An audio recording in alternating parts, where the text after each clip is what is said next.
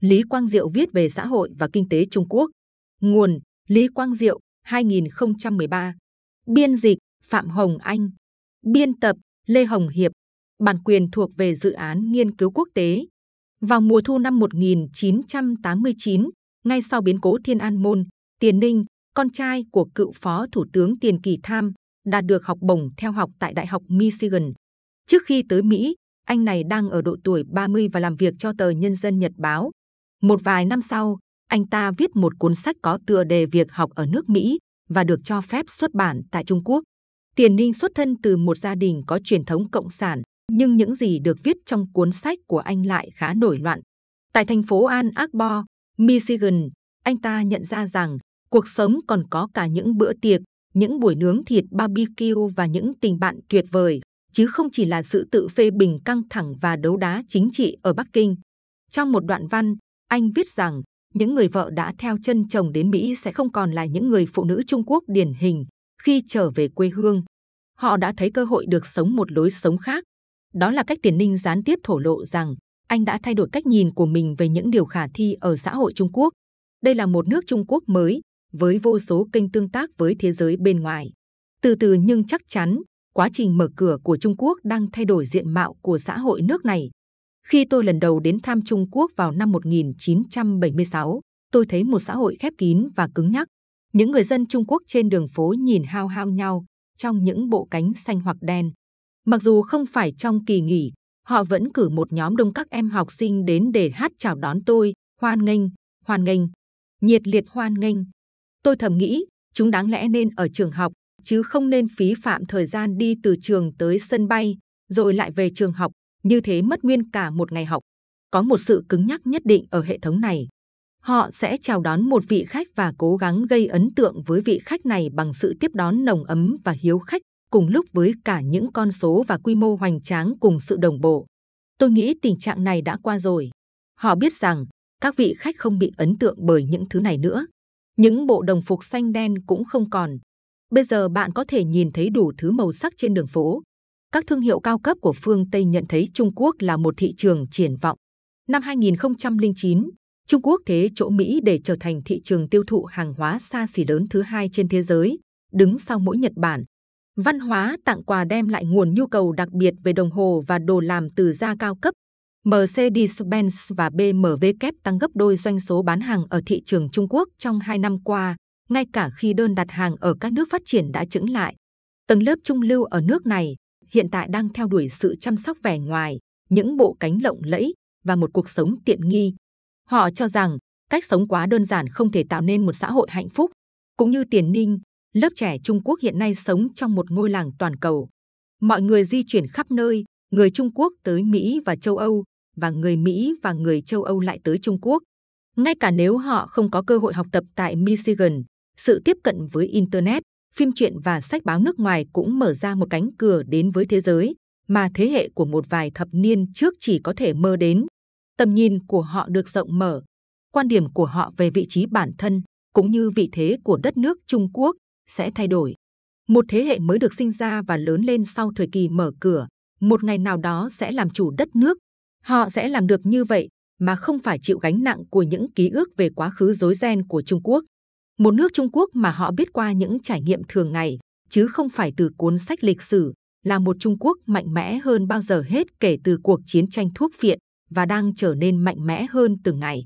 Điều này có ý nghĩa gì đối với Trung Quốc của ngày mai? Liệu trong vòng ba mươi năm tới chúng ta có thể thấy một Trung Quốc quyết liệt hơn và dân tộc chủ nghĩa hơn nữa? Có thể lắm chứ. Tôi thấy chủ nghĩa dân tộc lớn dần chính là giai đoạn đầu tiên của đất nước Trung Quốc mới này, bởi vì người Trung Quốc cảm thấy như họ có thêm sức mạnh. Nhưng khi họ bắt đầu nhận thấy khả năng của mình chỉ có hạn, họ sẽ có một khoảng ngừng và tự suy ngẫm. Họ sẽ tiết chế phô trương sức mạnh cứng, bởi họ nhận ra rằng làm vậy chẳng thể làm người Mỹ rời bỏ khu vực.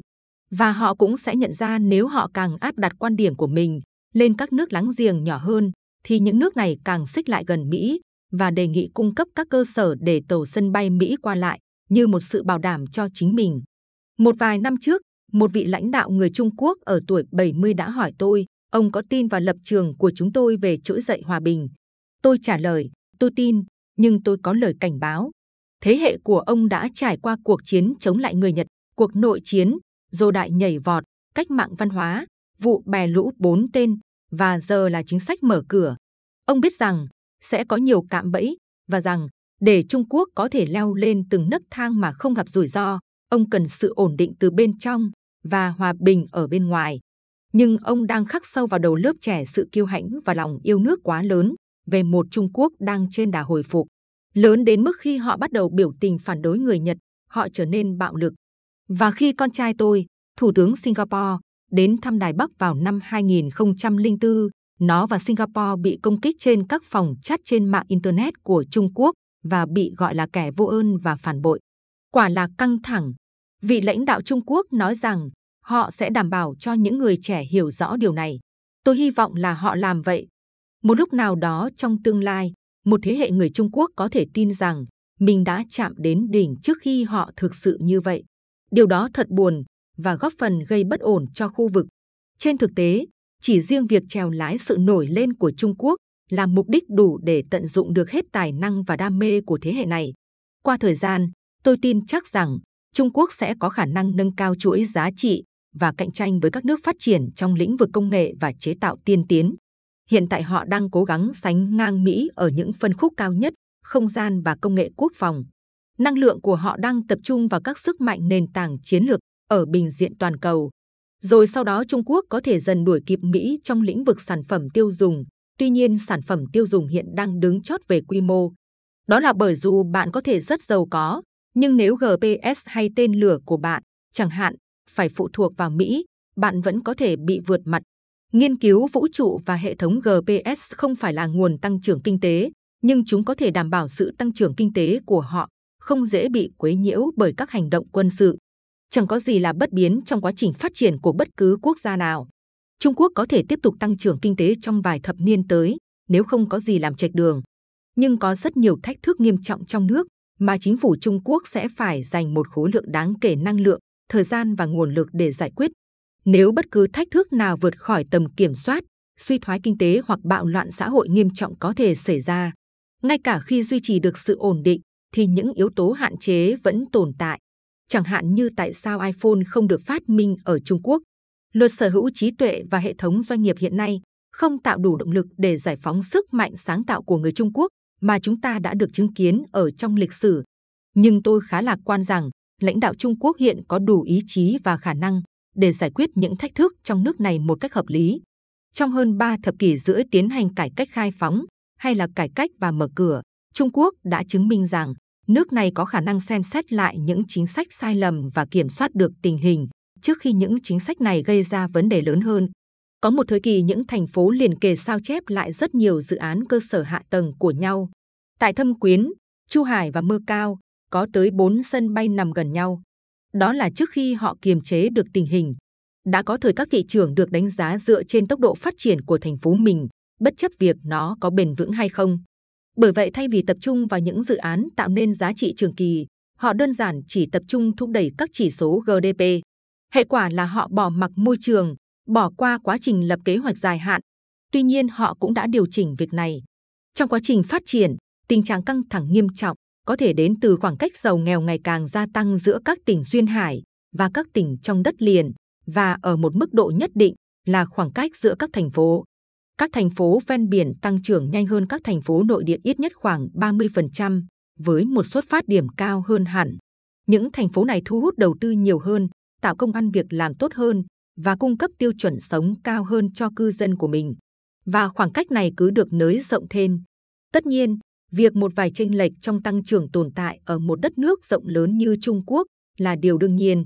Tôi không tin các tỉnh phía Tây sẽ có ngày trở nên phồn vinh và tiên tiến, ngang các tỉnh ven biển và ven sông. Hãy lấy nước Mỹ làm ví dụ. Bờ Đông và bờ Tây đông dân hơn và thịnh vượng hơn các vùng nằm sâu trong đất liền, trừ một ngoại lệ là Chicago. Nhưng Chicago có dòng sông Saint Lawrence và ngũ đại hồ nơi tàu bè có thể qua lại. Khó có gì có thể thay thế được lợi thế địa lý ở gần biển. Hơn nữa, một vài tỉnh phía Tây ở Trung Quốc nằm cách biển không xa nhưng lại có cả những vùng bán sa mạc, nơi có khí hậu khắc nghiệt. Những sinh viên xuất sắc muốn phát triển đều hướng đến vùng bờ biển hoặc Bắc Kinh để học đại học. Đây là một vòng tròn luẩn quẩn, bởi những giáo sư và giáo viên tốt nhất của bạn cũng chẳng muốn chuyển vào sâu trong đất liền. Chủ tịch Hồ Cẩm Đào đã nhấn mạnh khái niệm một xã hội hài hòa và biến nó thành một trong những mục tiêu nhằm cân bằng sự phát triển giữa vùng duyên hải và vùng nội địa. Trung Quốc cố gắng xây dựng cơ sở hạ tầng và thúc đẩy các vùng miền Tây phát triển thông qua việc đề xuất các ưu đãi đầu tư đặc biệt cho các doanh nhân. Việc này vẫn đang trong giai đoạn tiến hành.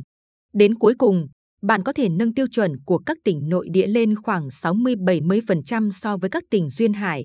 Thách thức đặt ra là đảm bảo kiểm soát được sự bất mãn đến từ chênh lệch giàu nghèo. Truyền hình vệ tinh đã làm trầm trọng hóa thêm vấn đề.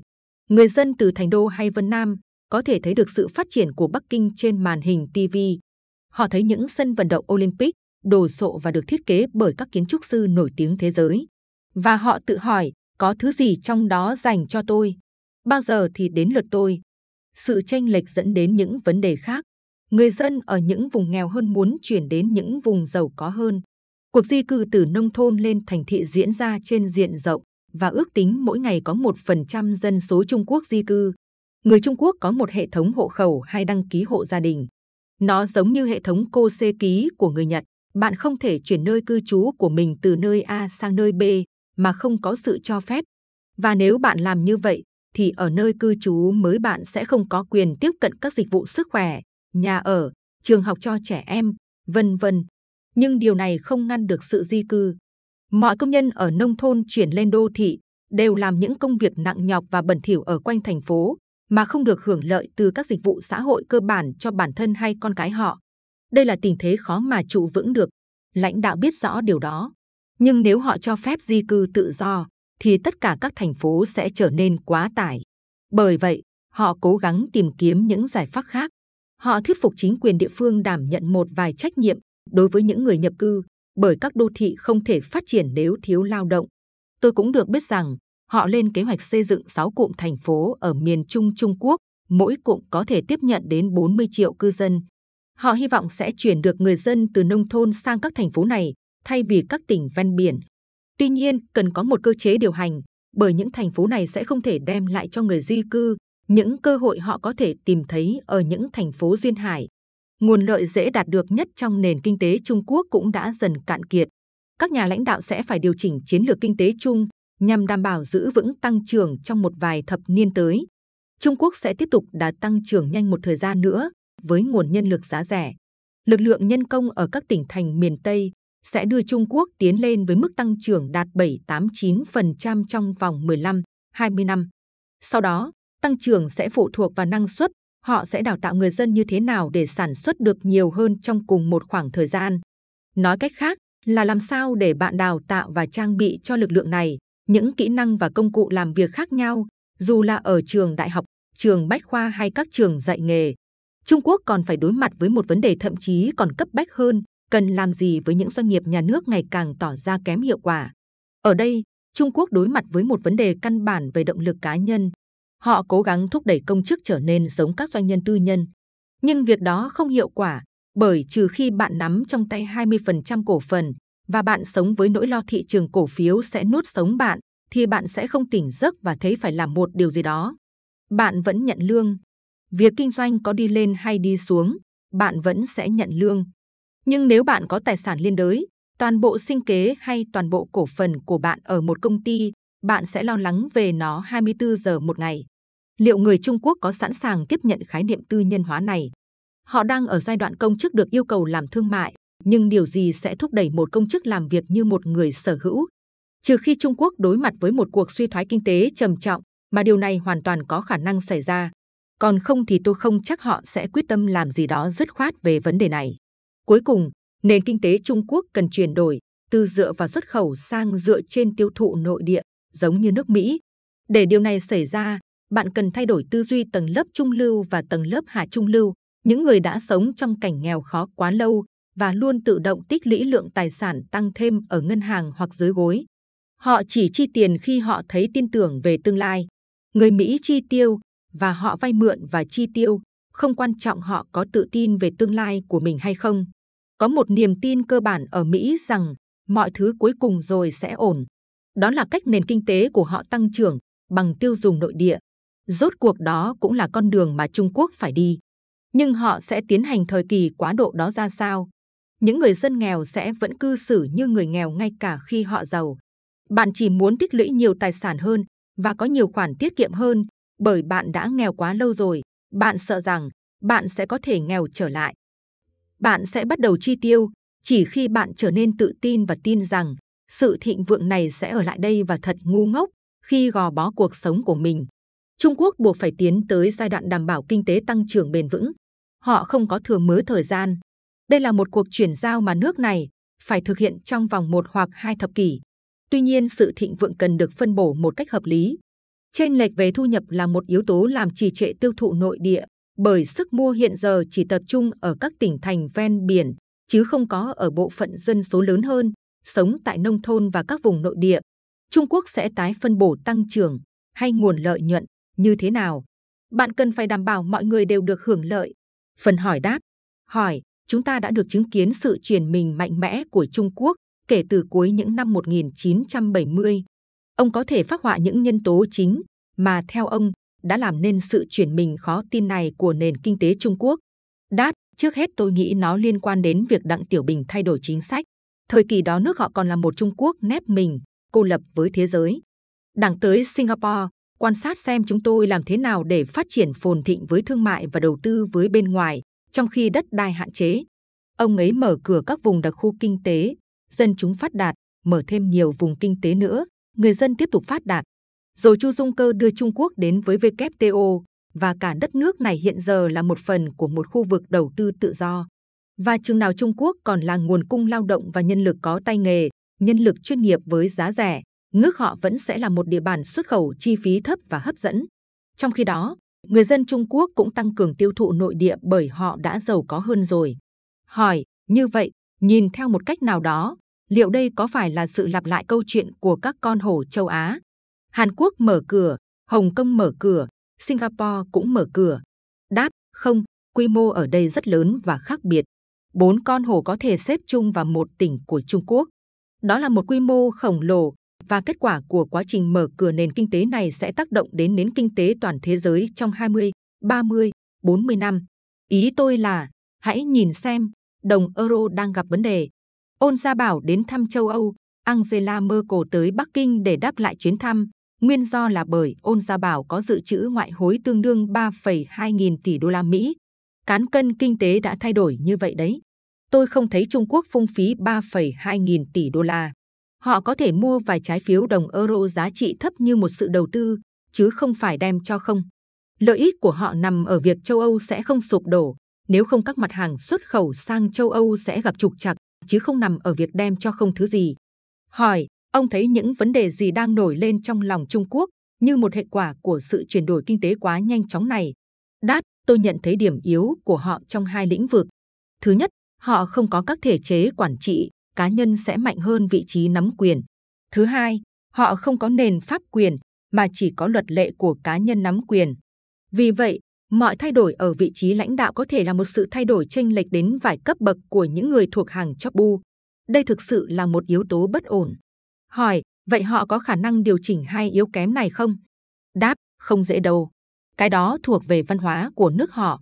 Và liệu Đảng Cộng sản có lợi ích gì không khi tạo nên một hệ thống khác mà vì nó họ có thể mất khả năng kiểm soát đất nước?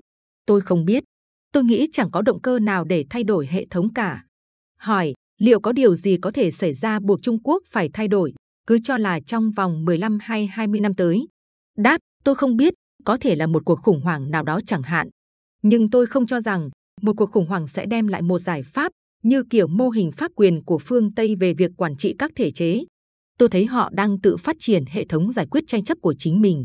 Hỏi, ông có cho rằng sự thiếu hụt nền pháp quyền có thể là một trở ngại cho Trung Quốc trên con đường phát triển văn hóa sáng tạo, nơi mà quyền sở hữu trí tuệ được bảo vệ và tôn trọng? Đáp, họ sẽ chú ý và hành động chỉ khi Trung Quốc có đủ sản phẩm trí tuệ để bảo vệ. Họ vẫn chưa chạm tới giai đoạn đó. Điều này cản trở phát minh và việc đăng ký bằng sáng chế. Tình hình cũng có thể dần thay đổi khi Trung Quốc tạo được một động lực sáng tạo đủ lớn để hình thành những dự án mới. Hỏi, nhưng nếu Trung Quốc hội nhập hơn với kinh tế quốc tế và nhiều công ty nước ngoài muốn kinh doanh với họ hơn, chẳng phải nước này sẽ chịu áp lực phải điều chỉnh cho phù hợp với những khía cạnh nhất định của nền pháp quyền như hợp đồng hay sở hữu trí tuệ. Đáp về việc này, họ có thể có một loạt lĩnh vực có trọng tài phân xử, nhưng đó sẽ là một khu vực cách biệt thôi. Tôi không tin việc này sẽ trải rộng toàn xã hội. Tôi không nghĩ những vụ việc như vụ ô khảm có tòa án xét xử mà sẽ được giải quyết bằng vũ lực. Đó là ý kiến của riêng tôi. Tôi thấy nền pháp quyền chẳng phải xuất phát từ hư không. Trung Quốc đâu có học tập hệ thống của phương Tây sau đó băn khoăn, chúng ta phải làm gì để cải thiện hệ thống của mình. Họ sẽ tự cải thiện bằng cách điều chỉnh các cơ chế khi họ phát triển, khi họ gặp vấn đề. Hỏi, nhưng Trung Quốc đâu có phản bác lại việc học hỏi từ phương Tây. Suy cho cùng, thì chủ nghĩa Marx đến từ phương Tây mà. Đáp, không, không, không, đó là một vấn đề hoàn toàn khác biệt, và tôi cũng không nghĩ họ tin vào chủ nghĩa Marx. Đó là một giai đoạn họ theo Liên Xô. Đó là lòng trung thành theo thần học. Chẳng hạn khi Trung Quốc nói về dân chủ, định nghĩa về dân chủ của họ không hề giống với của Mỹ, của Anh hay của chúng tôi. Đối với tôi, điều quy tắc căn bản, tiêu chuẩn đánh giá thực sự của dân chủ đó là bạn có thể thay đổi chính phủ bằng phiếu bầu hay không. Chỉ có vậy thôi. Trung Quốc đã học hỏi chúng tôi làm thế nào để chúng tôi nắm giữ quyền lực. Chúng tôi có phiếu bầu. Và khi chúng tôi thua ở một khu vực bầu cử, chúng tôi phải chuẩn bị cho vòng kế tiếp. Chúng tôi có thể mất thêm ghế, hoặc giữ được ghế của mình, hoặc lấy lại những ghế đã mất. Nói cách khác, bạn có thể thay đổi được chính phủ chỉ bằng phiếu bầu. Harold Lasky đã thâu tóm lại vấn đề bằng một câu kinh điển: bạn làm cách mạng hoặc bằng đồng thuận, hoặc bằng bạo lực. Tôi không nghĩ Trung Quốc sẽ tiến hành cải cách bằng bầu cử, hay giải quyết vấn đề thông qua phiếu bầu. Hỏi, hệ thống hộ khẩu là chủ đề tranh luận căng thẳng ở Trung Quốc thời gian qua. Nhiều người đã kêu gọi xóa bỏ nó. Ông có nhận thấy chính phủ Trung Quốc đang thay đổi chính sách về hộ khẩu, có thể không phải ngay lập tức, nhưng đang dần dần nới lỏng hơn và linh hoạt hơn trong quy định về di cư lên thành thị không? Đáp, có lẽ vậy, nhưng điều này đồng nghĩa với việc họ sẽ áp đặt gánh nặng tiếp nhận những người di cư này lên các thành phố và chính quyền thành phố. Trừ khi các thành phố được tăng thêm ngân sách, còn không làm sao họ gánh được chi phí này. Hỏi, một báo cáo gần đây của Ngân hàng Thế giới cảnh báo rằng kinh tế Trung Quốc sẽ đối mặt với một sự đình trệ nghiêm trọng trừ khi nước này tiến hành một số thay đổi căn bản với nền kinh tế. Và bản báo cáo nhấn mạnh nhu cầu cần phải tư nhân hóa các doanh nghiệp nhà nước. Đáp, đó là phương pháp ít hiệu quả hơn. Động lực đối với các nhà quản lý doanh nghiệp nhà nước không giống nhau. Họ nhận được chỉ thị, nỗ lực hơn nữa, hiệu quả hơn nữa. Nhưng dù bạn có làm việc hiệu quả hay không, bạn vẫn được trả lương. Sự thay đổi sẽ tới khi bạn sở hữu khối tài sản đó. Toàn bộ tài sản của bạn luôn trong tình trạng không an toàn và bạn sẽ phải tập trung vào công việc hai mươi tư trên hai mươi tư giờ. Liệu các doanh nhân Trung Quốc có sẵn sàng làm như vậy không? Ở Nga, họ tư nhân hóa và các tập đoàn đầu sỏ chính trị tiếp quản một phần lớn nền kinh tế. Sau đó, một số tập đoàn điều hành khá hiệu quả bởi đó chính là tài sản của họ. Hỏi, theo ông, thì Trung Quốc có đang làm như vậy không? Đáp, bạn làm như thế nào để tư nhân hóa một cách công bằng? Bạn bán doanh nghiệp cho ai chứ? Hỏi, nhưng dựa trên những gì ông đã nói về quan hệ và ô dù trong hệ thống của Trung Quốc, tư nhân hóa sẽ hòa hợp với mô hình của họ. Đáp, và bạn chỉ đem doanh nghiệp đi cho như thế sao? Tôi nghĩ những vấn đề rắc rối sẽ xuất hiện và sẽ có sự cạnh tranh giữa những người chấp bù. Ngay lập tức sẽ có một cuộc đấu tranh vì quyền lực. Trường hợp của Liên Xô là sự sụp đổ của một nhà nước.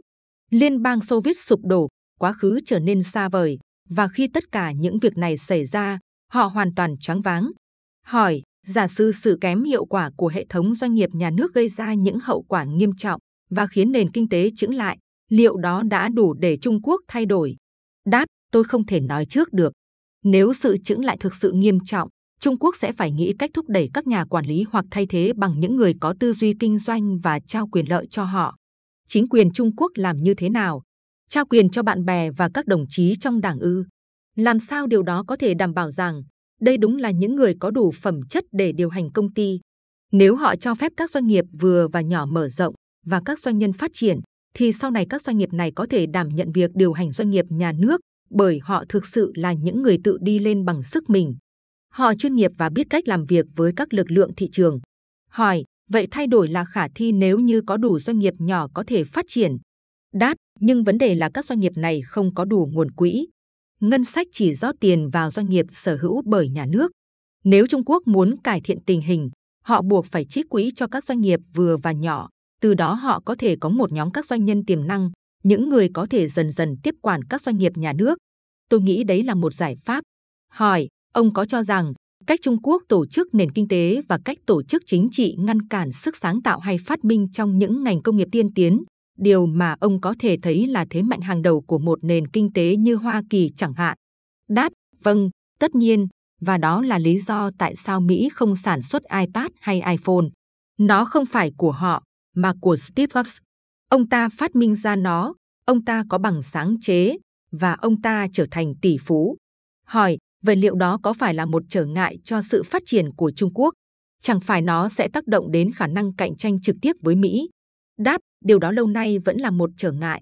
Bạn hãy nhìn vào mọi phát minh như iPhone, iPad, mạng Internet. Tại sao chúng không đến từ Trung Quốc? Thiếu tài năng không phải là nguyên nhân, nhưng rõ ràng đang thiếu một điều gì đó. Hỏi, giả dụ như thế này, liệu có một ngày một số sinh viên Trung Quốc hiện đang theo học tại các trường đại học hàng đầu ở Mỹ, với lý lịch sáng chói, có thể quay trở lại Trung Quốc và đáp và thay đổi hệ thống? Hỏi, ít nhất là trong lĩnh vực công nghệ. Đáp, khi những sinh viên này quay lại họ sẽ được sắp xếp vào vị trí thích hợp, ở vào khoảng tầm trung, và đến khi họ leo lên được đến những vị trí đứng đầu, họ đã bị hệ thống tiêm nhiễm và họ sẽ hành động như những người đi trước. Đó là vấn đề của họ. Ý tôi là nếu Trung Quốc cử người tới Mỹ học quản lý tầm trung rồi trở về và đảm nhiệm điều hành một hệ thống khác, tôi nghĩ cũng được thôi.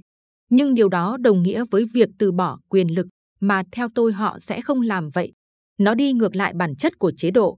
Họ sẽ làm gì sau đó chứ?